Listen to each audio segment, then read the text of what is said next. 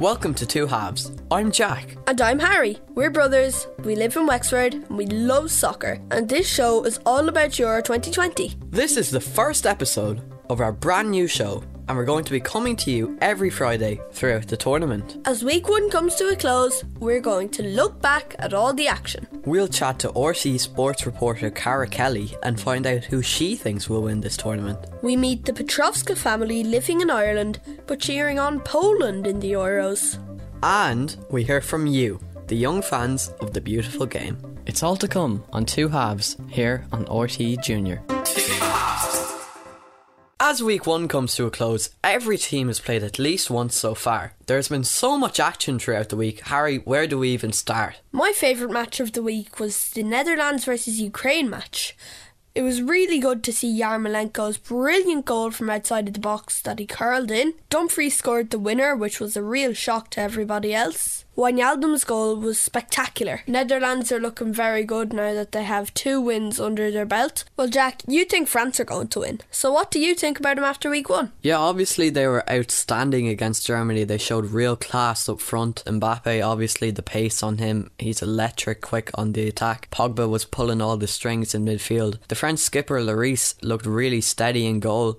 Uh, despite having a shaky season with Tottenham Hotspur, Germany just uh, haven't looked the same since winning the 2014 World Cup. My only concern about France is Rabiot in midfield. He's looking quite slow and sluggish on the ball. Uh, that's the only upgrade I'd look to make. Yeah, and Benzema had such a good season in La Liga, he'll probably start banging him in later on in the competition. By the way, Harry, your dark horse is Wales, they have looked really steady throughout this competition so far. They put in a great shift against Turkey there the other night, and Gareth Bale looks set to take the competition by storm. Yeah, Aaron Ramsey had such a good finish when he bounced it in over the goalkeeper's leg in their 2 0 win. That ball from Bale over the top to Ramsey was world class. Wales are a very strong team going forward, and they're really strong at the back as well with the Spurs duo of Joe Rodon and Ben Davies. They might do it too. Speaking of Spurs players, we have to mention those traumatic scenes that occurred on Saturday when former Tottenham star Christian Eriksen collapsed to the ground during the Denmark Finland game in Copenhagen. It was really horrible when I saw it, and Simon Kjaer absolutely saved him when he pulled his tongue out of his throat. And Kjaer started the CPR before the medics came in. Thankfully, Eriksen has made it out of this alive, and we wish him only the best. Anyway, after six goals in two games for Italy, two 3 0 wins, who do you think the best player has been? I think it's been Berardi. Personally, I think it's Insigne so far. He's looked really, really good out on that left wing, and he scored a beautiful finesse strike against Turkey on the opening day. Speaking of opening day, Andrea Bocelli performed Nessun Dorma, and it was gorgeous to hear. Wasn't it really funny to see the little remote control car delivering the match ball to the ref? But anyway, before we burst into laughter, let's talk about goal of the week so far.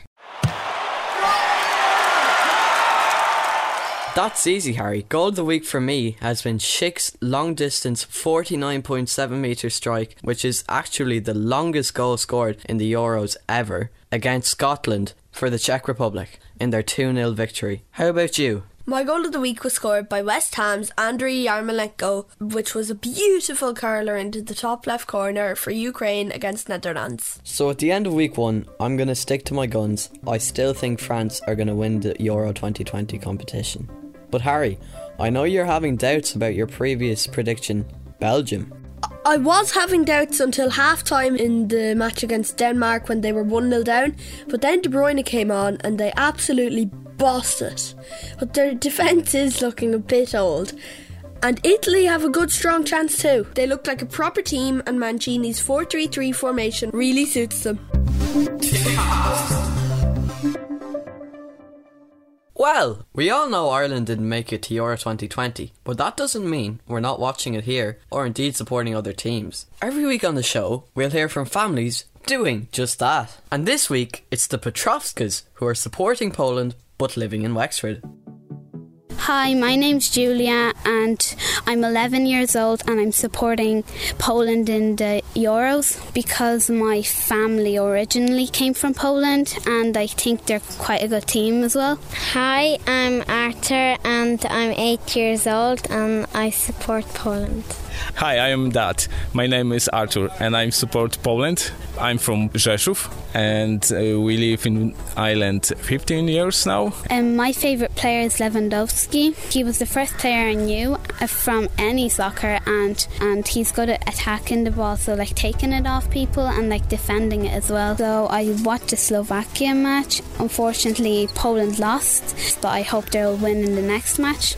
And my favourite player is Lewandowski. Tomorrow Poland playing with Spain, so that's be very tough game. But we see everything can happen. Hopefully we win. Polska gola!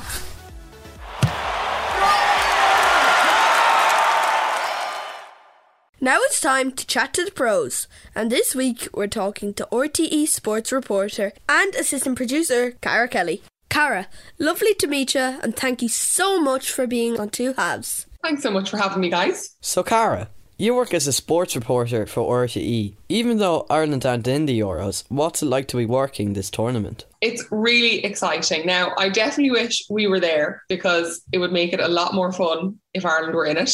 But I get to work as an assistant producer on the Euros this time around, which is really, really fun. So if you're watching the Euros on TV, you might see the kind of um, montages of all the action that's going on and anything like that. So I helped put that together. And then I get to work with the pundits like Liam Brady and Richie Sadlier, and I help them put together their analysis and all the stuff they talk about at halftime and full time during the game. You know, you still get to work watching some of the best players in the world, and it's still brilliant fun. Cara, what have been your key moments so far this week? It has been a really, really busy first week, and there's been so many goals. There's been some really exciting games. The opening night, we got to see Italy. I know it maybe wasn't the most exciting game between Italy and Turkey. Um, maybe people were more thinking it would be a little bit more exciting to start with, but I thought it was really good to see Italy because, of course, they weren't in the World Cup the last time around.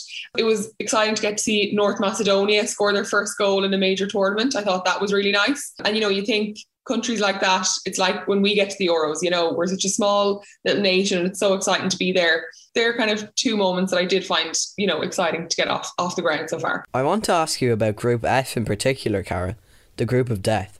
Along with Hungary, Portugal, and Germany, France's win was low scoring with an own goal. Now, Cara, does that reflect the true way France played?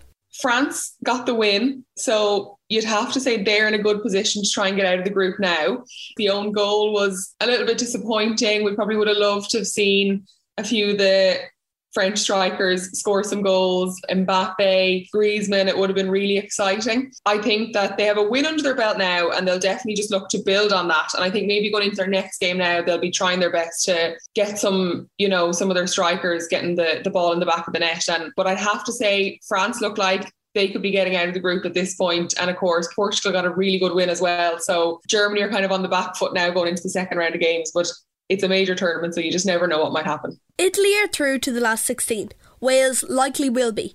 Should we expect a little more from Turkey, who were tipped to be the dark horse of Group A? I did think that Turkey maybe would have put on maybe more of a show for us because everyone was really excited to see them play and Italy really did get the better of them. I think that they played maybe too defensively. They're going to have to try and score some goals, I guess, to try and get out of the group. It's not going to maybe work to them to just stay being really, really defensive. Wales, of course, got to the semi finals the last Euros. So I think they'll definitely want to, you know, try and match that again this time. They don't want to be going backwards. It's definitely going to be a tough group. And of course, Italy, I think I was putting as the dark horses before the tournament started. They would see themselves as being a really top team. Be given taking the dark horse tag away from Italy, I'd still be keeping it there. It'll be interesting to see them as the, the group plays out. Finally, Cara, if you were to pick a fantasy Euro 5 side team to play with you, what other four players would you pick? And remember, you need a goalie.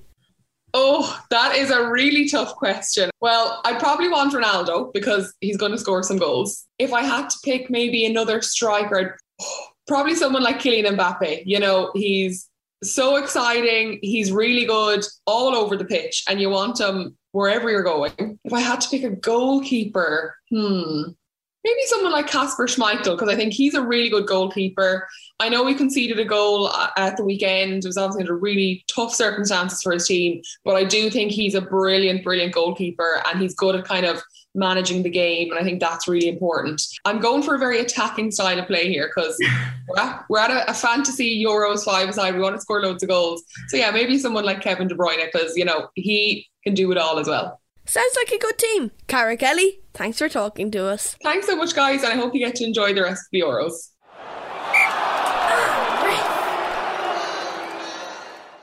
Great to hear from Cara Kelly there. Now it's time to hear from some younger fans of the game. We're not saying Cara is old, by the way, but you know, the kids. Let's hear what Nisha, Jamie, and Hugo have to say at the end of week one.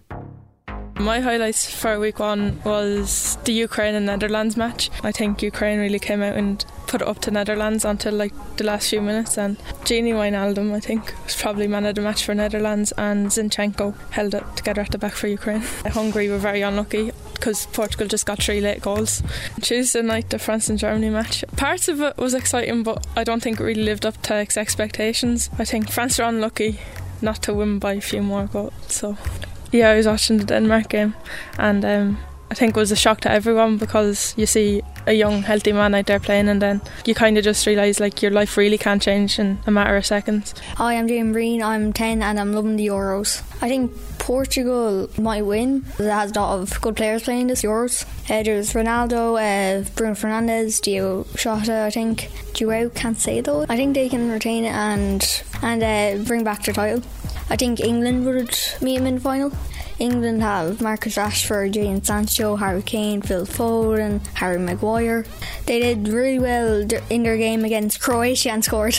Out of six groups, I'm probably most looking forward to Group F because they're good teams like Portugal, France, Germany, and Hungary. This is called a group of death because there are brilliant teams in it and it'll be very tough. I think it'll be a repeat of 2016 with France and Portugal in the final.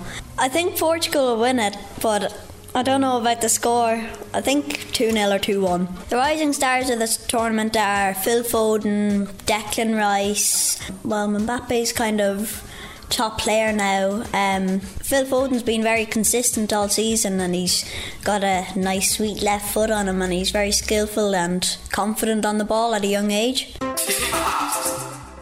Great predictions, guys. You heard Hugo there. He thinks Portugal will win it. What do you think? Sure, I told you. I think Belgium. Not you, Harry. what do you think at home? We'd love to hear your predictions and your thoughts so far. Hashtag two halves. You'll find us on the RTE Junior social channels on Facebook, Twitter, and Instagram. Well, that's nearly it for today's show. Oh, and I nearly forgot, before we go, here's your Did You Know Euro fact of this week. Did you know the Republic of Ireland football team put Gartan clay in their boots on the day they beat England 1 0 at Euro 88? Ray Houghton's header. Gartan clay is soil from where St. Columcille was born in Donegal, and it is said that if you carry it with you, you will have special powers. And you score lots of headers. Alright, that's where we have to leave it for this week. I'm Harry. And I'm Jack. And, and we're, we're, two halves. halves. See you next week on RTE Junior.